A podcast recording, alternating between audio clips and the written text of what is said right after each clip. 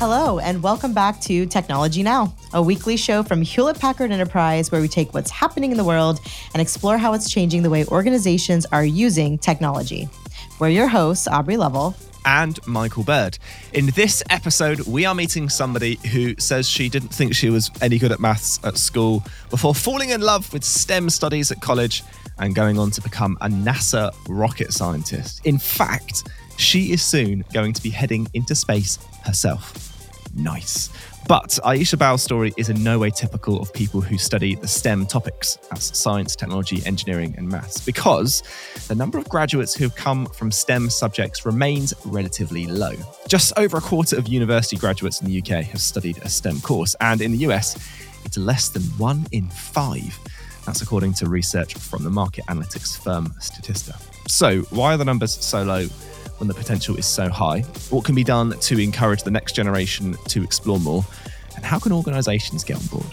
I feel like we need to make this next part a jingle, but you know what I'm going to say. If you're the kind of person who needs to know why what's going on in the world matters to your organization, this podcast is for you.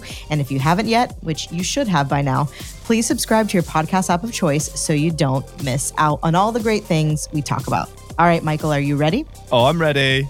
I'm ready. Okay, let's do it. According to the U K Office for National Statistics, in twenty twenty-two, people working in professional, scientific or technical areas accounted for just eight point five percent of the U K's working population. Meanwhile, in the U S, the number is significantly higher. twenty-four percent of working Americans were employed in STEM occupations in twenty twenty-one. According to the National Science Foundation, around twenty-nine percent of men and eighteen percent of women. But the disparity becomes greater when you break down the diversity of the workforce. According to those same statistics, STEM careers are poorly represented among the Black and African American communities, with just eighteen percent of people overall working in STEM fields. Looking to change that and inspire more young people into STEM, whoever they are, is today's guest, Aisha Bowe. She's a former NASA rocket engineer, entrepreneur, future astronaut, and STEM ambassador. She's also a member of the National Society of Black Engineers and the American Institute of Aeronautics and Astronautics. Not bad for someone who didn't think she was any good at STEM subjects at school. Our reporter, Denise Morgan, recently had the chance to meet up with Aisha at an H P E-sponsored tech outreach day. So tell me about how we got to this point today. What got you into STEM? I was motivated to pursue STEM after studying in community college. I initially didn't think that I was good at math, and I didn't even know that I liked STEM fields, but I fell in love with math and science and pursued a career in aerospace engineering. I've spent six years working for NASA, and I even operate my own engineering company where I have the opportunity to interact with aerospace topics and the STEM discipline every day. So you're a former rocket scientist turned speaker and entrepreneur, now with the mission to get kids into STEM. Talk me through how that became the mission. Being in community college, I didn't know what careers were available to me. I didn't know that math and science was exciting. And once I discovered the fields, I love them. I want to be able to bring the same joy that I have every day when I get up and work to the millions of people around the world who may not know that the very thing that they love to do is actually STEM. When I was working at NASA, I used to love to go into classrooms. I wanted to talk to students about what we were doing and how exciting space and science was. But when I would go into the classroom, they would look at me like I was an alien because they had not seen a female minority engineer with Caribbean heritage. And I was like, hey, we do exist, and more importantly, how can I make sure that not just your classroom, but the world gets to see themselves represented in this field? And for me, it's more than diversity. It's diversity of thought. It's bringing together the best people and the best minds to solve the problems that face our world, which include things like, how are we going to get people to live on Mars? Now, what did you see as missing in the field that you wanted to change? What I saw was missing was the gap between industry and academia. I don't know about you, but my career was very different than what I studied. And I really didn't have any idea of how amazing it would be to be an aerospace engineer until my first day at work. And I remember that first day vividly. at the end of it, I was like, oh my gosh, those six years of college were actually worth it. And I think that that's too late.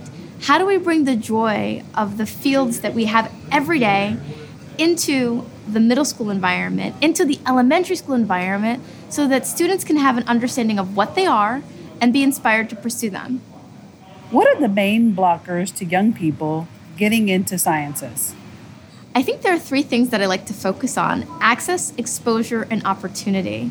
We know that genius is everywhere, but opportunity may not. And so for me, when I look at my role in today's world, it's how do I get out and provide access and exposure to the most number of students that I can possibly reach? And then how do I couple companies like H P E and the opportunities they have with the generation that could be part of the emerging workforce? So what can we as large tech organizations do to help overcome those challenges? As large tech organizations, I invite you to think about how you evaluate a student's potential. I often will share that I didn't start off as the strongest student. I graduated with a two point three from high school. I then went to college, and I may not have been a student who would have made some of the early recruiting rounds. Let's just be honest. But today, I actually work with a lot of the companies that may not have hired me. And if we can move towards looking at whole people and more of a three sixty approach to recruiting and retention, I think that we might end up with a more inclusive environment. Where do you think large organizations fall short in terms of making STEM careers look fun and rewarding to young people? I think that the stories are powerful. My invitation is to more brands and more people to take the power that's in their pocket and tell their story. What I love about where I'm at today is I can pick up the phone, and if I'm having a down day, I can look at any of the number of women and companies that inspire me. As the In Her Element documentary that was produced by H P E showed, millions of people around the world watched the stories of three women who were in STEM because it was inspiring, and it was a story that they may not have seen before. And that's the power of storytelling. I think organizations should think about employee engagement efforts that allow for their employees to go into the schools, and also the efforts that allow employees to come and tour facilities where appropriate. It's difficult to come to a place and see a rover or see an astronaut or see a setting like this and go, wow, I'm not inspired. The more that can be done to put these real-life role models, the parents, the engineers, the employees who every day are making the technology possible in front of the student in the classroom, in partnership with the schools and the teachers, and to bring the students on site, that's transformational.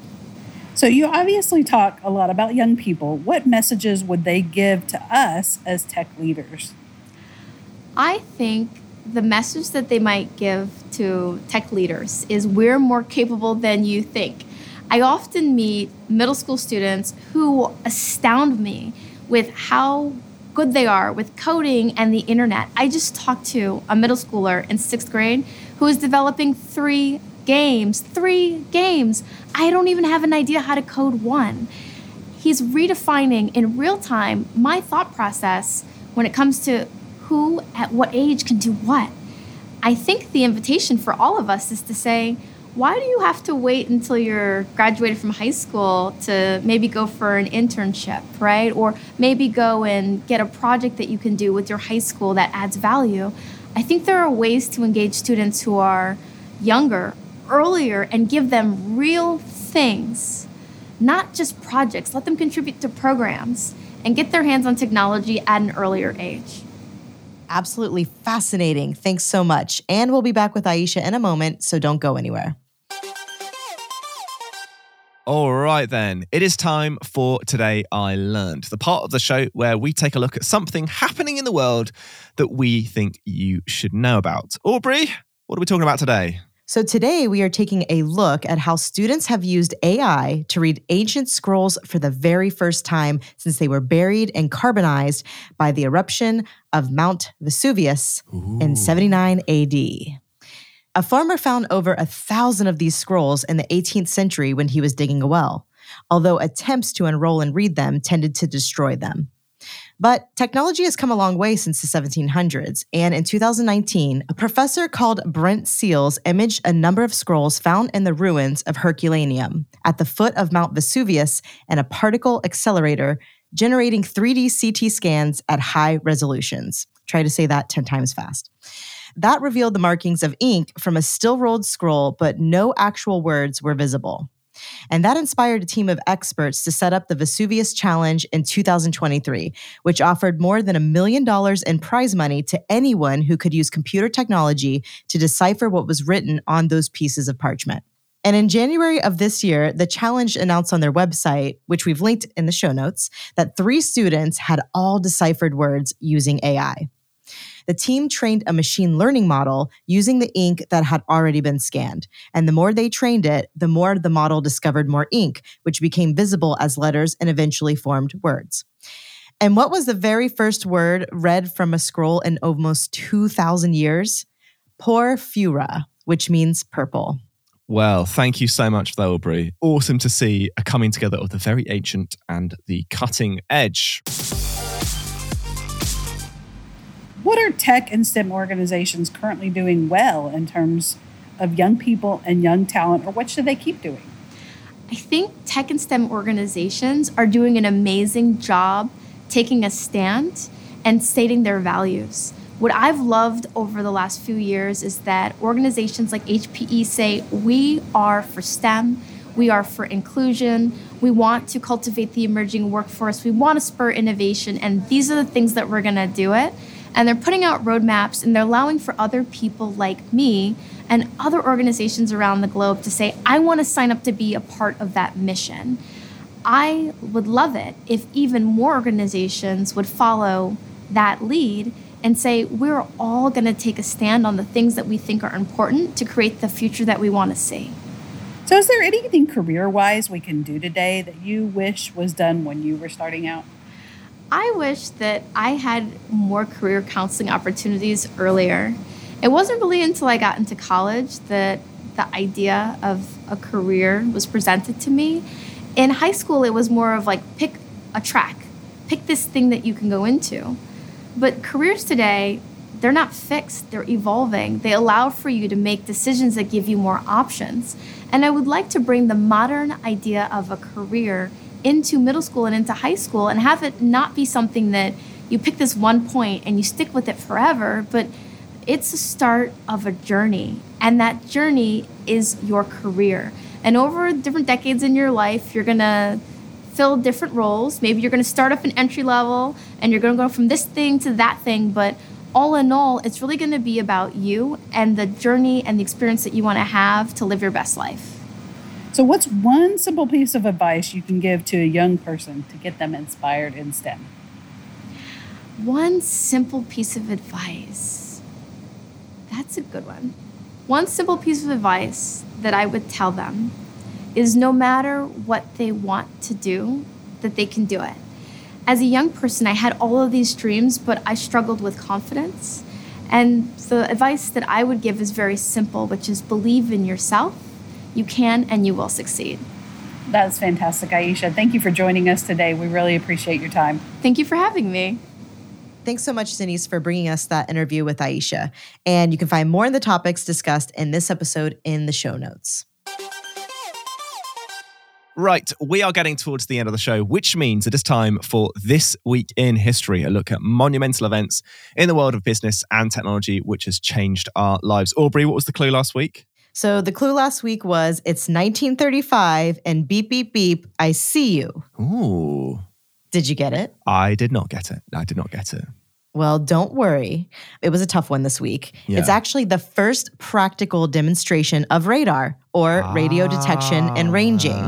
Cool. Right? And the technology for using radio waves to detect things had been around since the late nineteenth century, but really couldn't go any further than saying, hey, there's something in the air. It was useful for weather reporting, but that was really about it. And that was a starting point for radar creator Scottish physicist Robert Watson-Watt, who wanted to try and detect approaching thunderstorms with more accuracy, including tracking their direction, distance, and height. He quickly realized, though, that the technology worked well for spotting aircraft, too. And in a test in nineteen thirty-five, he used a powerful transmitter and receiver to track a bomber flying around the area with incredible accuracy, which saw Britain immediately buy into the system. And if that's not enough, developments designed to make better radar, such as transistors and microwave emitters, had their own revolutionary effect on our world. Next week, the clue is it's nineteen seventy-seven and things are about to get super. Can you guess what it is? I can't, Aubrey. There's a lot of possibilities there. Not sure. Possibilities. Anyway, well, tune in next week to find out if you are right. And that brings us to the end of Technology Now for this week. Thank you to our guest, Aisha Bowe, and to you. Thanks so much for joining us. Technology Now is hosted by Aubrey Lovell and myself, Michael Bird, and this episode was produced by Sam Datapaulin and Al Booth, with production support from Harry Morton, Zoe Anderson, Alicia Kempson, Alison Paisley, Alyssa Mitri, Camilla Patel, Alex Podmore, and Chloe Sewell. And our social editorial team is Rebecca Wissinger, Judy Ann Goldman, Katie Guarino, and our social media designers are Alejandra Garcia, Carlos Alberto Suarez, and Ambar Maldonado. Technology Now is a Lower Street production for Hewlett Packard Enterprise, and we'll see you at the same time next week.